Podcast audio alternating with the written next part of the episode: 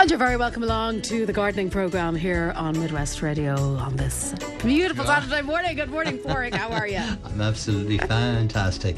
Waiting for this fine day Waiting for, for, a long, uh, as we well, I suppose there has been a couple of really pleasant days during the week. There but has. Uh, yeah, it's nice. I suppose Saturday tends to be the day where, uh, if you're not in official employment anyway, uh, the jobs are on. I'll tell you. I suspect uh, we'll hear lots of lawnmowers. on the Lawnmowers will be cranking Yeah, up, yeah, and the hedge trimmers will be out. And yeah, look, it's it's great to see this bit of fine spell, a bit of heat, 17 degrees. That's that's very promising, Isn't it just? Yeah, so that's that's ideal gardening weather, and you can see it. I mean, you can see the amount of plants that have come into flower in the last week or ten days, and lots of the trees are beginning to bud up, and the weeds are growing, and the grass is beginning to grow, and everything is is beginning to look green and healthy once again. So it's great to see that. So where do we start? You've, we, we have a list, I think. I thought we, we? might head, head some of them off at the at the pass Okay. by just mentioning. I mean, we will have lots of lawn questions, and if people want to see what to do in their lawn to control the moss and the weeds and whatever else, then go on to my blog site. Is probably the handiest thing, which is on horkans.ie. Just click on the blog page, and I've written a, a very good blog, I have to say. on how, how to get your lawn Self praise for it. how to get your lawn back into good condition. So I've actually created a little video there, just showing people um, the steps in getting the lawn back in, in good condition. But that look, that's a good. Um, Piece of, of information on the blog on Horkans.ie. It tells you the step by step what to do. And this weekend would be ideal with a bit of dry weather. It's ideal to get out and cut the grass if you haven't cut it, but certainly to get some treatments on to green up the lawns and, and having them looking good. So that might just, um, in terms of moss and weeds in the lawn and what to do in the lawn, then have a look at the blog and that there's lots of information there. But I thought it- we might just feature some trees in particular, Deirdre, because th- the trees are beginning to come forward. Um, I think I said last week I was in Dublin and, and the, the cherries were in full bloom and they're beginning to, certainly the flower buds are beginning to show now on the cherry trees. But there's some lovely trees just starting to flower now. And the soil conditions, I actually planted some trees yesterday and um, the soil conditions are certainly beginning to dry out and, and more suitable for planting, not just trees, but shrubs and hedging plants in general. But in terms of trees, there's a lovely tree coming into flower, and I was admiring it actually come up on the driveway up to Ballyhonus. Uh, lots of them in the gardens at the moment. A lovely tree called the snowy Mespilus or Amelanchier. Um, so snowy Mespilus, it's, it flowers at this time of year. Um, beautiful, as the name suggests. It's got these snow-like wh- white flowers in en masse and the the young growth is a lovely bronze, very soft bronze leaf colour, and then it t- later turns to green as we get into summer. But it's one of the first of the spring flowering trees. It flowers before the cherries, very spectacular. The flowers are small on the snowy mespilus, but it, it produces them en masse. And it's a relatively small tree, so it's ideal for small gardens, small to medium sized gardens. Very, very easy tree to grow. So look for that one. It's a snowy mespilus, something a little bit different. And um, the foliage colour is nice. The flower is very attractive in the springtime. And it's a very, very easy tree to grow. Okay. And does the foliage or does the flowers do they last long on it? They last um, maybe four, see- right. four to six weeks. Enough to see it through for a bit of. uh, Yeah, it's it's a real splash of spring colour. It's one of those very first um, spring plants. You know, it always I always kind of associate the starting of spring with with the snowy mespilus coming into flower. But a lovely small. You know, small to medium sized tree. It's never going to get too big. It will take some pruning. You grow it as a shrub if you want as well. But it does make a very spectacular tree when in flower.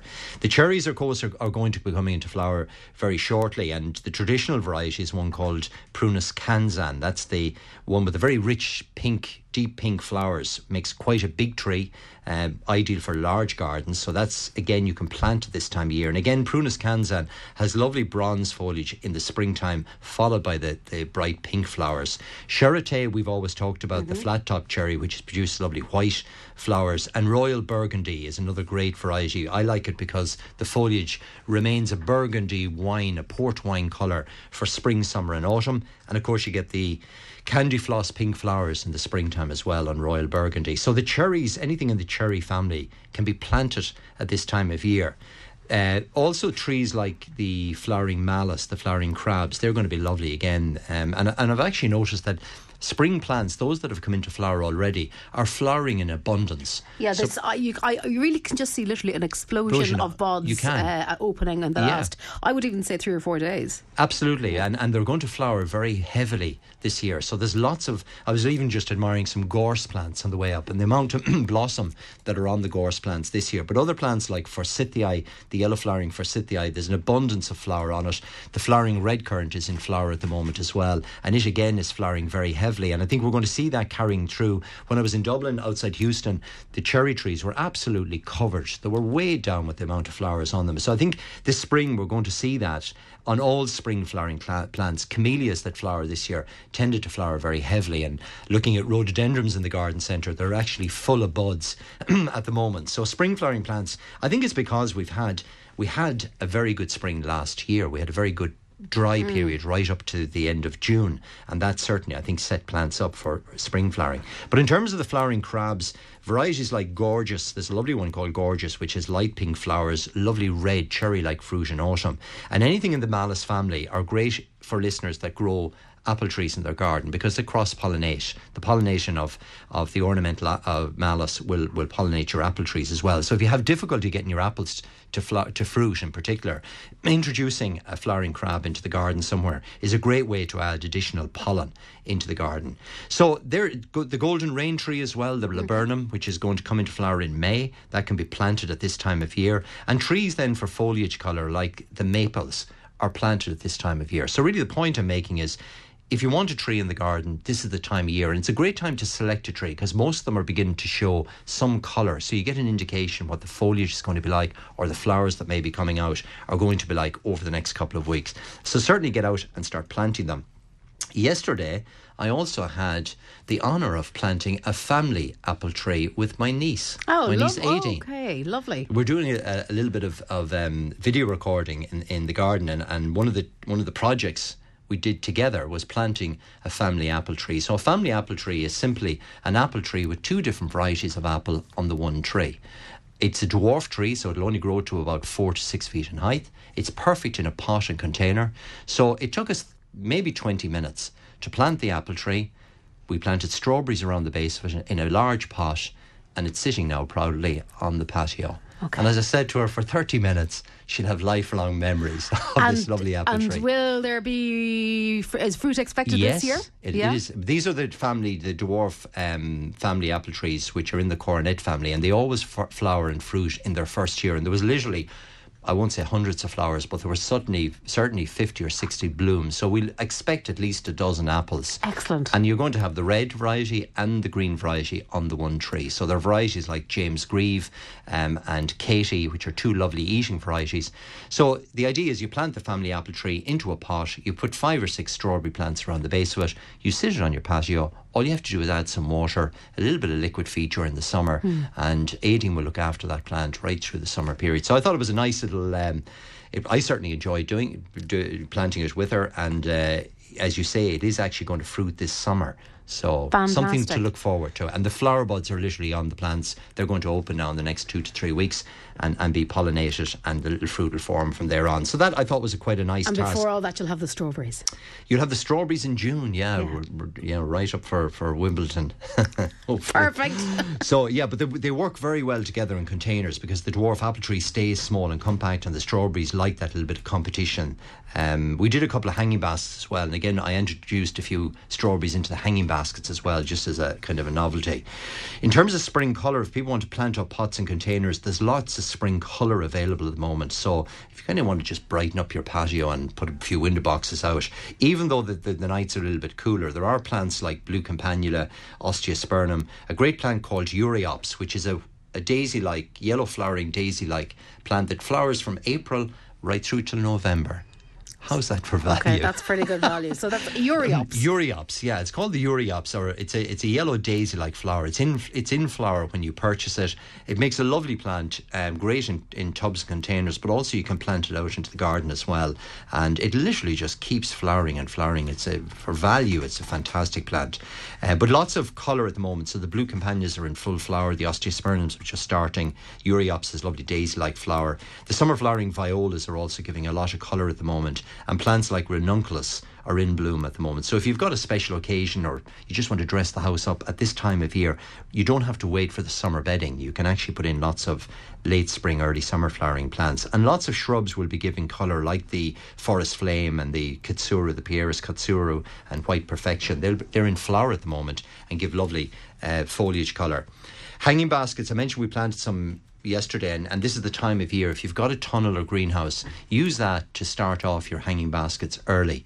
And um, really, my advice when you're planting up hanging baskets, get a good mixture of different plants. Put plenty of plants into the basket because the bit of competition helps them to flower better. But also pinch back the growing points to make them bushier and stronger. And if they're pinched back, it means that they'll increase the number of side branches the the trailing plants will produce, and you get extra flower then during the summer period. And on Sunday, the May 6th, so write this in the diary. Sunday, May 6th, Okay. in the garden centre in Turlough, I'll be doing a demonstration on hanging baskets. So that's uh, two weeks, I think, from now. So May 6th, anyway, I'll, I'll be doing a demo on how to do up your hanging baskets. But if you're anxious to get them started, certainly this weekend or over the next week or 10 days, you can certainly make a start. As long as you've got a protective environment to keep them in inside, conservatory, patio, tunnel, greenhouse would be ideal. And finally, tomatoes. So to, this is the time of year we plant tomatoes. Um, again, they need to be in a protective environment like a patio, conservatory, greenhouse, tunnel, an area of protection. But this is the time of year to plant them up, and there's some really easy varieties to grow. Again, if you've got children that you'd like to introduce them to growing a couple of plants, mm-hmm. there's some really easy ones. There's a variety I've featured it before.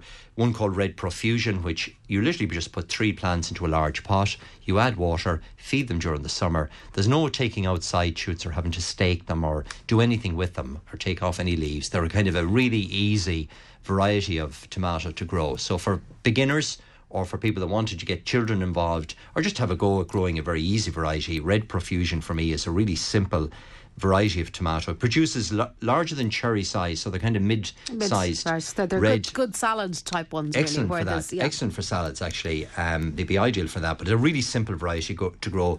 There's another variety called Totem or Tumbler, which can be grown as well in pots and containers. There's a nice variety of yellow tomato called Sun Baby. So it produces lovely yellow, bright yellow tomatoes as a nice contrast. But really, this is the time of year, whether you like the traditional varieties like Alicante and Moneymaker or Sweet 100 or Gardener's Delight, or something a little bit different like the Tumblers or Red Profusion. Sweet aperitif is another lovely sweet variety. Um, again, great for children. So the, pl- the idea is really to start planting up tomato plants and planting veg in general. So, So, like- lettuces, cabbage, cauliflower, broccoli, they can all be planted out of doors at this time of year, and all the garden herbs can be planted. They're all available in plants peas, beans, spinach, beetroot. They're all available in plants now, ready to go. So you don't have to put the seed in if you don't. You can uh, literally get the little plants now, plant them out, put a little bit of slug control down, and off they go, particularly with this bit of heat. So that's the type of jobs to be, or little things to be considering in the garden. Um, roses would be the other thing to consider, and we generally get lots of questions, Questions, in yeah. about I haven't pruned my roses, and I think that's going to be pretty much common this year that people just have forgotten about the roses. If you haven't pruned them, go out this weekend and prune them back. Even though there's some new growth on the plants, trim them back. The growth will start very quickly on them, particularly if you put on a little bit of rose feed or something like the Osmo Pro 6 just to boost them on.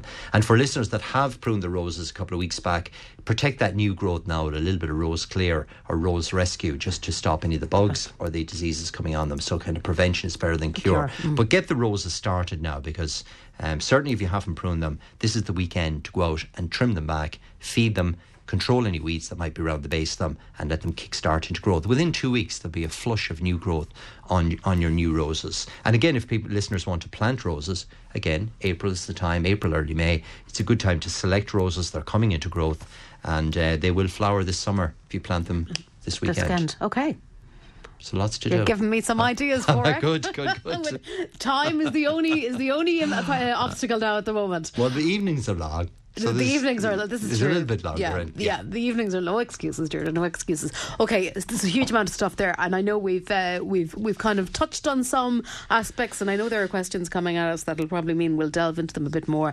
Um, And I'll also I'll uh, just to mention that I will be in the garden centre today from twelve to five. So if people want to see me um, on, in Turlough and Castlebar, just pop in. And again, as I always say, bring take a few pictures of any issues or any uh, things you want identified or problems you may have in the garden, bring them in on your phone and we'll, we'll certainly have a chat. So from 12 to 5 today, Okay. I'll be in the garden centre in Turlough to answer any questions or give people a dig out. Now, uh, there's a big list of questions here. I'm going to come to this one first, simply because we need some more information, please, listeners. So uh, they sent it in with big capital letters, Porrick. Okay. Please help today if possible. Uh, so we've the opportunity today to prune our trees. They only have a tiny bit of leaf coming, but need desperately to be cut back. Will they survive? Well, we need to know what kind of trees they are before we can tell you whether they'll survive or not. So if you can uh, follow up on that, a texter hopefully you've heard us. Uh, it's the one with the big capital letters for the first four words. Uh, right, let's go back to the top. We're taking them in chronological order from there. Um, now, uh, Tommy says, "I know it's a few weeks porrig too early, uh, too early to plant summer bedding. What are the best summer bedding flowers for our Irish weather? And Okay. also, can we pass on the fact that the zero on the Osmo has worked wonders on my lawn? Oh, So, great. good man, Tommy. nice to hear. Yeah. So bedding plants, well, typical Irish summer. I mean, if we got a summer like last year where you've got lots of rain, then the two best are busy lizzies, which are very reliable in, in the wet conditions. Even if we get a, a bright, sunny, warm summer, they do very well as well. And they're very long lasting. They flower from oh, literally the end of May right through to November to the hard frosts. Um, begonias, again, the single flowering begonias or double flowering begonias are all always very, very reliable. Um, now, both of those cannot be planted out until the risk of frost pass, which is going to be roughly about the second week of May, third week of May. Plant them out after that stage. Um, so the other ones that I actually like are things like uh, Nemesia, which is an old cottage garden plant, which does very well. And I, I always like to put a little bit, bit of it into hanging baskets, but also to plant it out in beds as well. Things like violas do well during the summer months. Um, white alyssum, which is scented, blue lobelia. Antirrhinums, the old snapdragons, do very well. So you know, stick to the kind of the, the things like petunias, where you've got that bell-shaped flower, collect water and tend to rot off. So they need a good summer. Geraniums need a very good summer to do well as a bedding plant. So stick to the more traditional. So white alyssum, blue lobelia, antirrhinums. French marigolds are good.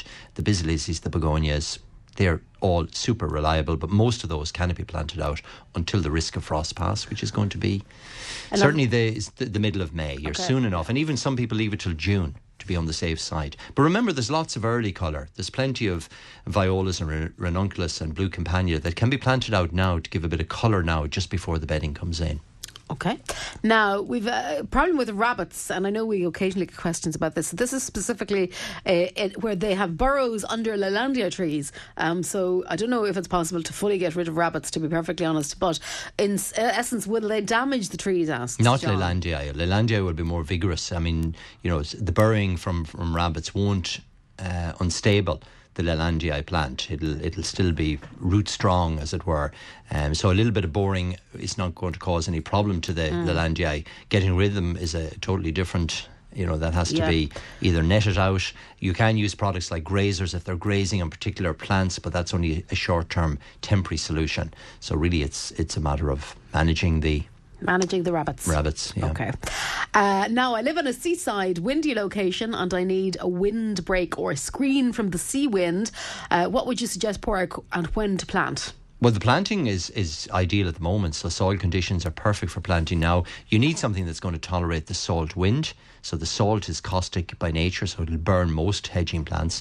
And you also need something that'll tolerate high winds. So the best plant you'll, you'll get is uh, Elaeagnus, which is the silver edge. Um, evergreen foliage, so it's got silver foliage, white underneath, very, very hardy, perfect in winds in windy areas. It'll grow six, seven feet for you and make a very solid hedge.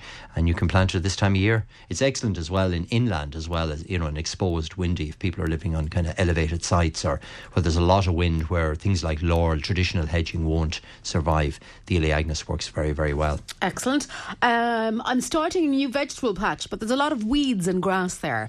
What can I use to kill the weeds but be able to plant new veg? Okay, well, um, I, I mentioned my my favourite Item in the in the shed, which is the old wolf The uh, hoe, which is a great great device. And if it's a relatively small area, just to clean off the bed and tidy it up. If it's strong grasses and weeds, you can use a proprietary weed killer like Weed Free 360, which, if applied on a day like today, will work within six to seven days. it's translocated, which means it goes down through the leaf of the weed down into the root, so it doesn't contaminate the soil. So you'd spray it over the entire area. It'll take seven to ten days for it to actually for everything to die away. Mm. The soil can be tilled, and then you can sow your vegetables safely into that ground. Or else you you know if long term if you want to even put black plastic over the area that will, but that takes a year for that process to to uh, kill off the weeds. But um, if you want to use the treatment, then the traditional treatment is Weed Free 360 just to get rid of it.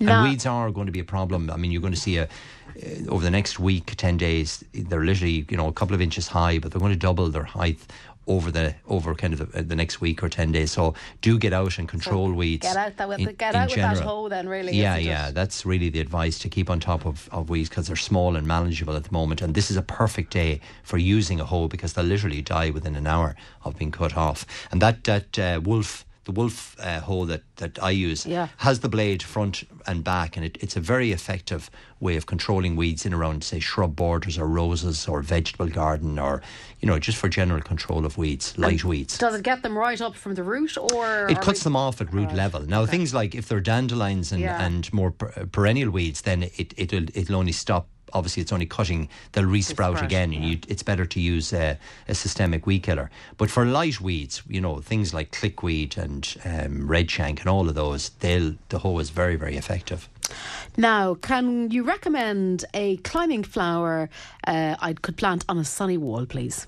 Oh, well, there's lots of them. I mean, um, just think I, I was talking about roses earlier on. So you could use varieties like Dublin Bay, which is a beautiful rose. It's a it's a McGredy rose. It's a bright red. McGredy has said of the Dublin Bay that it's it's one of his best roses that he bred. He bred other varieties like Trumpeter and so on, but Dublin Bay is an extremely good free flowering um, rose. It's a it's a blood red colour. It repeats all summer long. There's a light scent from it, really dark foliage. It's a really nice variety. And with roses, it's nice to mix something then like maybe clematis, the summer flowering clematis like Hagley Hybrid or jackmanii, mm. just as a companion plant. Other good roses are Arthur Bell is a lovely variety which has bright yellow flowers. It's scented.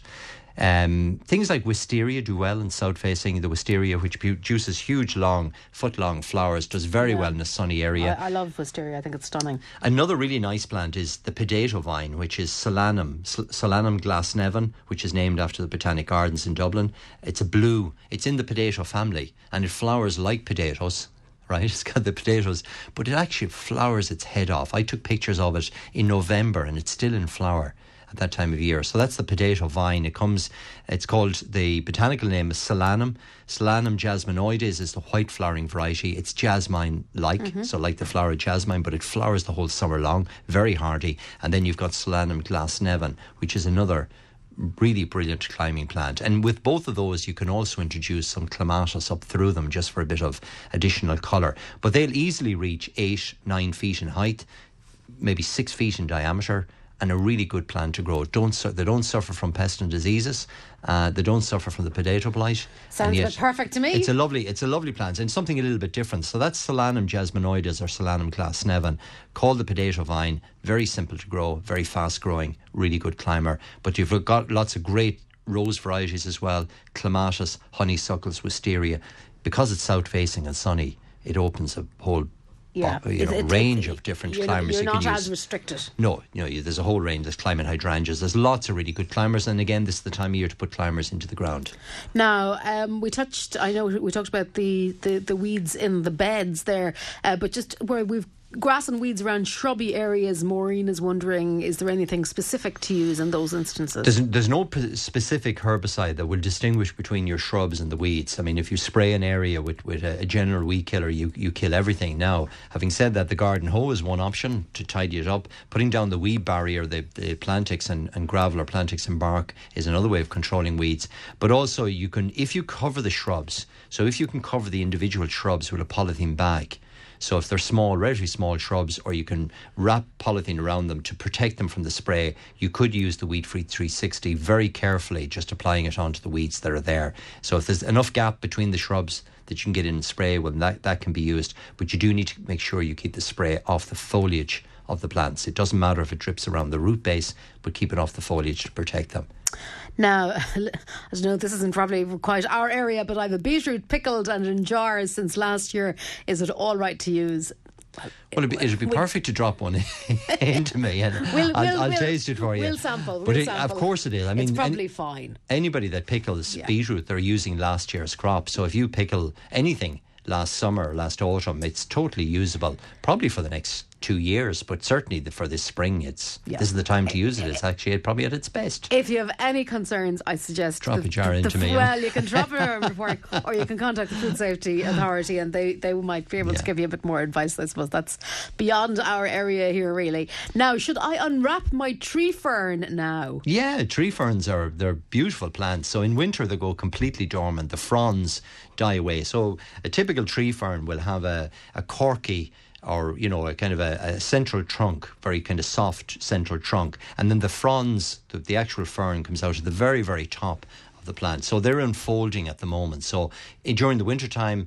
uh, Listeners will often wrap them to protect them against frost. So like in a very hard. fleece, is it? Yeah, it's you can wrap it with a with a fleece. Fleece would be ideal, the white fleece, and that's taken off at this time of year because the fronds are unfolding. Another thing to do is to put some water, tepid water, at the very top of the frond of the the actual stem, right at the very top where the fronds are beginning to unfold. Put some water there because that helps to moisten the area, and it, the the the the uh, fronds actually unravel a lot easier. But this is the time of year. It's also the time of year to feed ferns. So giving it a liquid feed or a granulated feed, like the osmotree and shrub feed, would be ideal. And indeed, most plants will benefit from a bit of feeding at this time of year. The the ferns are no different. But it's a lovely plant. If people have a shaded area in the garden. And they do extremely well in shade. They love the shade. There's some lovely varieties of them, of them growing in uh, the Museum of Country Life in Turlough Park uh, in the shaded wooded area. They've maybe 10 or 12 ferns, and they're there quite a number of years, and they're very spectacular as we come into April and May as the fronds start to un- unravel. And do they grow quite big? Tree Oh, yeah, ferns? I mean, in time it could grow anything up to 10, 12 feet Okay. in the right environment, the right location, but they're very slow growing. Very, very slow, so it takes a long, long time. But particularly in the Museum of Country Life, there's some very nice, and you're looking down on them from, they're actually down in a dip, so when they unfold, you're actually looking down the foliage, and they're very spectacular. Okay, wow, that, that sounds lovely. All right, so keep an eye out. But yeah, there. in terms of the question, unravel, you'd certainly take the prote- protective fleece off them now, water them uh, at the top, liquid feed them, and that'll kick them start into growth. Right, uh, we're going to stay with plants that will give some shade, but we're going to move inside for a second, Porrick. Uh, could you recommend a flower I could plant in my conservatory that would give some shade? Well, you really need a climbing plant, something that's going to scramble up the, the conservatory. So, two plants that come to mind. One is the passion flower, Passiflora, which is a, a, lovely plant that's that's just beginning to flower now. So, if you go into your local garden centre, you'll see the flowers just starting. Um, so, it's and it's a very unusual flower that's on the passion flower. So look for that. It's a it's a fast growing. So it's passiflora is the, the botanical name or passion flower. It's a climbing plant. It'll put on eight to ten feet of growth this year alone. Um, now it'll obviously need to be in a large pot in the conservatory, and you need to train it up. It's got little tendrils like a clematis, and it'll wrap on to the structure of the conservatory, or if you put a few little wires for it to scramble up, and that will flower from now right through till November inside the conservatory, maybe up to Christmas. Uh, it'll create great shade for you and but fantastic flowers. So that's a really nice plant, passiflora or the passion flower. Um, another plant that would tolerate the indoors is a thing called a climbing plant again called black-eyed Susan, and it has spectacular orange flowers at this time of year. I mean, they're absolutely a brilliant orange with a black eye. So that's how it gets its name, black-eyed Susan. Um, very fast growing. Again, we'll buy the plants about a metre high and they'll put on two metres or three metres alone this year. And again, they'll flower from now again till November. So each of those plants, the Passiflora, passion plant, or the um, black-eyed Susan, both of those would be Would be. ideal for a conservatory. They'll take the heat, they'll, they'll create some shade, and they'll give you lots of flower colour then right through the season. I want to talk about some of the photographs coming in, Porrick, if I may. On so we've got on WhatsApp, uh, we've got uh, some identification, please. Okay. Is is the um, is is what's required here. So first of all, um, we have a picture of which I think is a camellia in a pot. Yeah. Uh, from Kathy. Good morning, Kathy. Wondering, is the pot too small for the plant? What do you think? I would say it might need to be potted on a little bit. It looks like it might be there a while. Uh, yeah. It's, Yeah. and it's actually doing really well. I mean, the size of the camellia compared to the size of the pot, it, it actually has done brilliantly. Kathy has looked after it really well. But yes, it does need to go into a, a larger pot. And Kathy, I would get a pot that's at least three to four times the size of the pot you have it in. So the plant is still very healthy. I know it's showing yellowing and, and it looks a little bit sad, but it's actually a, a- it's a cracking camellia plant. Um, so my advice is to get some ericaceous compost, lime-free compost. Get yourself some lime-free fertilizer as well. Mix the two together. Get a nice big tub container, maybe even a terracotta or a weighty pot, because as the camellia gets bigger, there'll be a lot of weight to it. And then repot it now at this time of year. Feed it during the summer, and it'll be a ball of colour next season, and all those yellow leaves will have turned green again. So it's just hungry. It's just starved. It's telling you it needs to move on. Move on. Up, Okay, yeah, ti- upsize. t- time, ti- time to, Yeah. to, to move me on. Yeah, yeah, but it's the plant is perfectly fine. Okay, also on the identification parade this Yeah. morning, uh, Sarah asks if you can identify this plant for me. Now, I thought it might have been a geranium, but it's not. No, it's, it looked it looked like a, a geranium, but when we went up close, it's a plant called Aquilegia or Granny's bonnet. It's an old cottage garden plant, um, really nice plant. It'll actually be coming into flower as we get into May and early June. Uh, it's perennial; it comes back year after year, and um, really nice old-fashioned plant. You, you can often find it actually self-seeding. It, when it flowers, it produces seed. They cast, and you'll often find it coming up in other spots of the garden as well.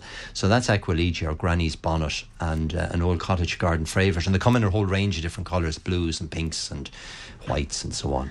Okay, um, so we have a picture come in of a, a fairly newly planted laurel hedge. Okay. Um, so, listener is wondering uh, when is the best time to feed it. They've given us a photograph, so it's kind of in a slightly raised area, Porrick, and there's a wall in front of it. Um, so, Well, feed w- it now. Yeah. All, all hedging will benefit from a dressing of fertiliser now.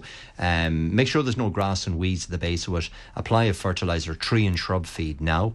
and that'll benefit. And the other thing to do with all new hedges and even existing hedges is to trim them back. Take a couple of inches off the top of them. I know it sounds counterproductive, but you actually, by trimming the tops of them, a bit like what I was saying about the hanging basket plants, you get them to fill out and produce side branches, and it makes a fuller, denser, nicer hedge. You won't restrict the overall height. So people can be reluctant to, to actually just tip them back. And I'm only talking about with a new hedge, maybe taking six or seven inches, even off the hedge, all to the one height. Give it a feed of the Osmo tree and shrub feed, and uh, it'll kick into growth in the next week or 10 days and be super. Yeah, it's just I think because it's in a slightly raised area, not bang bang down into the ground. But there's Right. it, it appears that there's lots of soil around that area. Ah, so- yeah. Well, a feed Yeah. now will bring it on. A little, bit of light trimming will bring it on, and it'll, it'll be perfectly fine.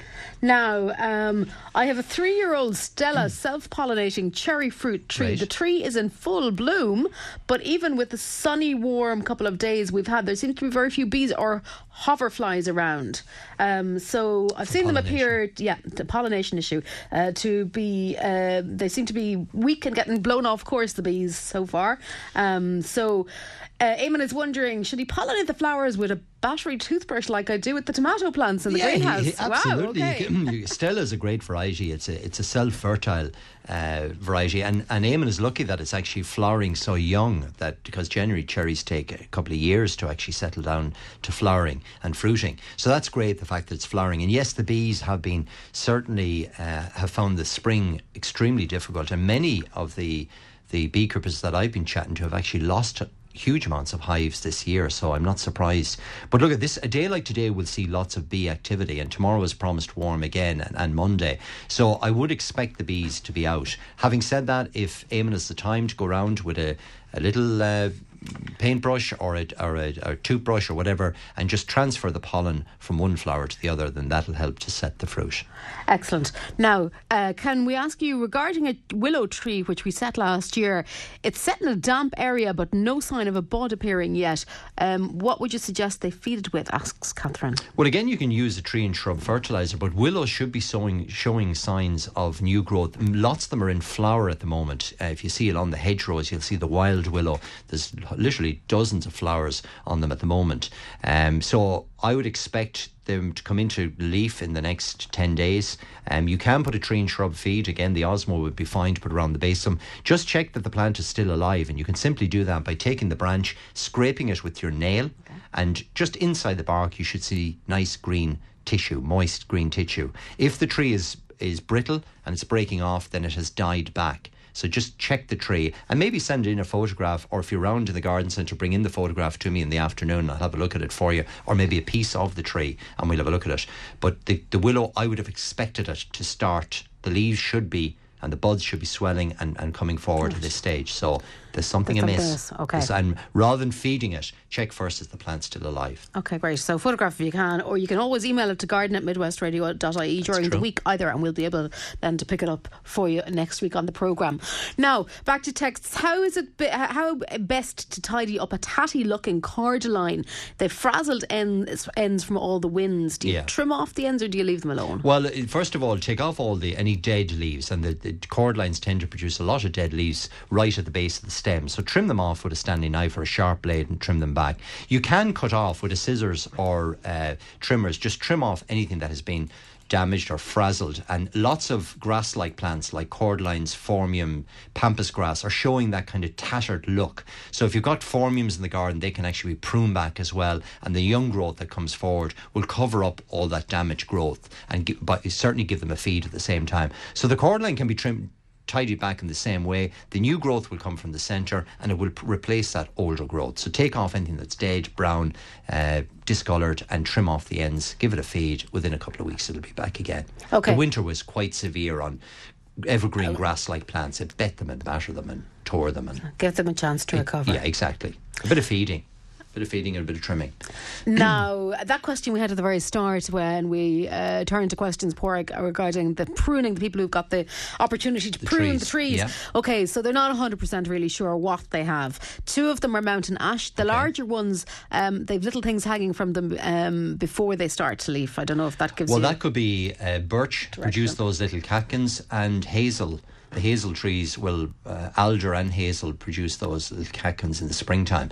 Um, if it's any of those, they can be pruned at this time of year, no problem at all. So the white beam or the mountain ash can be pruned now, um, and if it's hazel, willow, alder, silver birch, they can all be pruned now. The only tree that I wouldn't prune at this time of year are cherries. Flowering cherries or fruiting cherries are bef- best left until after flowering as the, they've, they've come into full leaf. So they should be left till the end of May, early June. But any other tree certainly can be pruned back. Sycamore, beech, any of those can be pruned at this time of year. Is eucalyptus a good tree in a wet area of the lawn? My cherry trees failed in this wet area. No. It's not. eucalyptus needs um, it comes to us from Australia and New Zealand and it's not a plant that likes um, wet heavy soils grow a willow grow an alder grow plants that will actually tolerate um, the roots in water. So willows alders are, are probably the two of the best for very damp areas. Keep the eucalyptus to a nice dry area A caller has a lovely rhubarb. Can she use it now? yes you can I, yes, And I you can drop some into me if you want. yes, you can. I mean, there are early varieties like Timperley Early can be used now. The main thing with rhubarb is not to pick it as a young plant, to give it, you know, so as long as it's established, it's growing well, then start to use it now. And I always recommend people to cover the rhubarb in January and February to get that early spring growth, um, that, that nice pink stick rhubarb. But yeah, start harvesting it now. Now, I have some strawberries growing in a tunnel. Someone mentioned that I need to pollinate them. Can you explain this, please? Okay, well, like any fruiting plant, strawberries need pollination, and often when you buy uh, strawberries in the shops, you get these kind of weird square-like shapes on strawberries. Have you ever noticed that? Like they don't have that perfect strawberry heart, Heart shape. They, they- you can often get strawberries, and they're kind of squarish, and that's where the pollination, the proper pollination, hasn't occurred. Oh. So sometimes if, if you get very light bee activity or no bee activity, it's they're wind pollinated. You get this kind of squared strawberry fruit. Next time you're in the Oh, supermarket, I'll have a look. I'll Have a look Because I love mm. strawberries. So my advice is, if you've got them in the tunnel or a greenhouse, open up the doors. Let the bees come in and pollinate. The bumblebees and the the uh, honeybee will pollinate, and hoverflies will pollinate the bee or the uh, strawberries when they're in full bloom. So open up the tunnel, and your tunnel should be open at this time of year anyway. So open it up, let the bee activity go in. You don't need to hand pollinate them yourself. The ins- insects will do that. But if you keep the tunnel closed and keep it restricted, you'll get end up with square shaped strawberries. Strawberries. So there you go. Okay. So it's just a, it's just a pollination. Um, uh, you know, when the pollination diff- doesn't happen, the happen difference in pollination, yeah. right. Like many of the, the strawberry growers actually bring boxed bees. They bring, actually bumblebees into the um, Into the greenhouses to pollinate the tomato plants and the strawberry plants. So the likes of Keelings in Dublin, the fruit Yeah. people, they will bring in literally farmed bees. A box of In- bees. yeah, it's about they're not the honey bee. They're actually a, a a variety of bumblebee, and they're brought in solely to pollinate the tomatoes and the strawberries to get that perfect shaped fruit for you to buy in the supermarket. How interesting. now, uh, can we put hanging baskets uh, in the garage uh, till June as it gets the light and the sun? I suppose Well, it- we've been talking about tunnels and greenhouses. Yeah, I mean, you, you need a, you need a Need a good- pretty bright location. So, it, I mean, the garage would have to have kind of a really nice south-facing wall, and you need to turn the baskets. Like, ideally, they'd want to be in a porch, conservatory, greenhouse, tunnel, that sort of protective environment. You know, or one of these little mini greenhouses that you can get that you can put over the, kind hanging of- basket. kind plant. of cloche little things, cloche yeah. or that type of tunnel. That's enough to give protection for the early hanging baskets.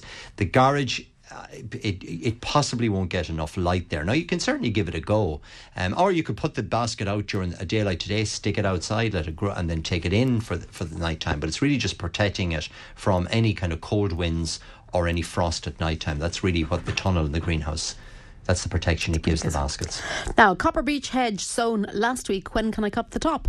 Well, you can trim it now. You can do, you could have done it on the day you planted them. So just trim off the top lightly, trim in the sides lightly. I mean, you're only talking inches, a couple of inches off the top of them. Give them a feed. The copper beech should be in full leaf then at the end of May. Uh, carrot seed is not treated. What to spray when it comes up? What do we Well, rather than spraying with, with a, a pesticide, I would use the nematodes. They'll be available. Um, so if you sow the seeds of your carrots this weekend, they should be up within a 14 day, 21 day period. And then you can put the, um, the nematode treatment onto the carrot to prevent the carrot root fly. The nematodes are basically a natural parasite that will feed on the young um, carrot root fly and, and, and eat basically eat them up and very very safe. The organic users uh, use the, the nematodes actually many of the growers now are using them. Even the guys that are growing shrubs use it for vine weevil as well. So it's very effective on carrot root fly wireworm and uh, leather jackets and pests like that. But it'll be available about the middle of May. That's the time to treat them. And uh, you know rather than putting a, a pesticide onto your carrots that you're going to be eating later on the summer. The other thing maybe to try is the I mentioned it last week the Resistafly uh, which is our um, Maestro. Those two varieties are resistant to carrot root fly as well. Okay. Um, now, Cong listener says, I've two skimmia in big pots at my front door. One is full of flowers, the other has brown leaves. Is there any way I can help the one that's suffering? Well, brown leaves, I mean, skimmia is a beautiful plant. It's an evergreen shrub, and the flowers are highly scented at this time of year. A re- really nice plant. Um, the one that obviously is, is it's probably in a little bit of a rain shadow, or you know, it, it's probably not just getting enough moisture. The one that's actually gone brown. So depending on how how brown it's gone, uh, you could certainly trim it back, feed it, see can you bring it back. Again, if you maybe take a photograph of it or bring a photograph into me into the centre, I'll have a look at it for you, or maybe a piece of the plant, and I can advise you. But look at the skimmias at this time of year should be rich green leaves. Lots of flower. Um, one is brilliant. One is, is obviously suffering, and it really just depends how badly it's damaged. But certainly, you could trim it back, feed it, see will it respond to that. You won't get any flowers this year. You're really building the plant up for the following winter and spring. Lovely. Now, uh, I have maple trees growing in big pots in a greenhouse. When can they be put outside? Well, they can be planted out now. That's the Japanese maple, I, I assume. Which is the little dwarf we talked about the bonsaiing of, of of Japanese maples last week. They can be planted outdoors now. They are frost hardy. Pick a sheltered location. Japanese maples like it, protect it. They're fine against frost and all of that, but they dislike cold winds. So maybe where there might be a sheltered wall, they'll tolerate shade. They'll also grow in full sun, but do keep them out of kind of cold westerly winds. So and and remember they don't make very terribly big trees so put them in maybe with other shrub beds or in a heather bed or somewhere like that. They or you can grow them in the pots as well if you wish. Okay. Uh, holly tree, five years old. Can it be moved now? not at this time of year. The moving of plants really has stopped now. We're into full growth at the moment. So if you need to transplant a plant if it's in a pot no problem at all. You can transplant it and plant it into the ground. But if you're digging up plants out of the soil that should be left until next November and holly would be no different. So I'd leave it alone. What you could do during the summer months to prepare it for autumn is to undercut the roots, which means going round the actual holly tree, maybe three quarters way round the whole tree, and just putting the spade into the ground, just severing the roots, not lifting the plant, you're actually just pruning the roots, and that encourages a nice fibrous root to be produced over the summer period, and that nearly prepares the plant for lifting next autumn. So that could be done certainly now or in June. Uh, but I wouldn't go lifting it now, you'll lose it. And any suggestions for an evergreen shrub for a small bed in front of the house? It's a slightly shaded area, one that needs little attention and grows approximately two to three foot. Now, this person, Helen, is in Sligo. She already has a buxus, uh, so it needs to grow alongside that as well. Well, there's a lovely plant. Um, I was looking at it yesterday, actually admiring it, in which is growing in under the canopy of trees, and it's a it's an evergreen shrub called Fatsia spider's web. Okay. So it's got a leaf in the shape of your hand, but maybe three or four times the size of your hand, right? Large leaf. Sounds very big. Yeah. It's a lovely. It's actually a lovely plant, um, and it has so it's large leafed. It's a fatsia, or it's in the castor oil family, uh, but it's one called spider's web. So it's got this brilliant white webbing or white coloration to the leaf. So it's re- re- highly recommended. Great in shade. If any, the colour is better than sh- in shade than it is out in full sun. Retains its leaf. It'll grow maybe three feet, two to three feet in height. Yeah. Something similar in width. It'll give lovely contrast of colour to the dark green of the the boxwood. Sounds lovely. And will tolerate the shade really well. So that's a plant called Fatsia spider's web. Really nice plant. I have it grown literally under a canopy of conifers, and it Fab. Fab. Fab. I have the spotted laurel growing beside it, and actually the Fatsia spider's web is doing so much better. It's Okay. tolerating the shade so much well, and, and, and the spotted laurel will be one recognised for shade as well. So that's a, a really nice, easy to grow, shade loving plant. A couple of questions in relation to trimming Leylandii, um, where it's wind burned. Uh, can the wind burned parts be uh, cut off now? And another person also wondering. I I know there's a second question there about Leylandii, but uh, can Yeah, we trimming- can we trim at the Yes, minute, can. or are we going to lose all uh, the growth for this year? Or Well, anything that has been wind burned obviously has been has been physically burned, and that needs to be trimmed off anyway. The main thing when pruning Leylandii is not to cut into old timber or really old wood. So don't shave the plant back or cut into uh, old wood. You need to cut into where there's still green wood in the plant or green leaf in the plant. Cut back to there, feed it. It'll it'll kick into growth straight away. And the pruning of all hedges really occurs at this time of year. So people have got laurel in the garden or escallonia or griselinia or any of the traditional herbs, give them a trim back now. Give them a feed. They'll kick into growth straight away. Don't be leaving it for another month. Okay, Trim lovely. them up and tidy them now. So uh, we're going to have to leave it there. But you did say you're in the garden centre. I'm centre in yourself. Turlough. Garden Centre from twelve to five today. So pop in and, as I say, bring in the bring in pieces of plants, bring in your your phone with photographs if you want, and. Uh, as I, I'll be down close to the restaurant somewhere between 12 and 5. Okay, and I might go and start up the lawnmower. Do, ah, do please. This is the weekend Finally, for I know. If, it if it's not done now, it'll never be done. It's Meadow after that. Porrick, thanks indeed Thanks, for uh, the last hour and to uh, everybody for sending in questions as well. We're back again next Saturday, just after the news at 7 for me, and then gardening, of course, as per usual, from 9 o'clock. Uh, stand by Michael Neary coming your way next here on Midwest Radio on this Saturday morning with classics. Until next Saturday, good morning to you.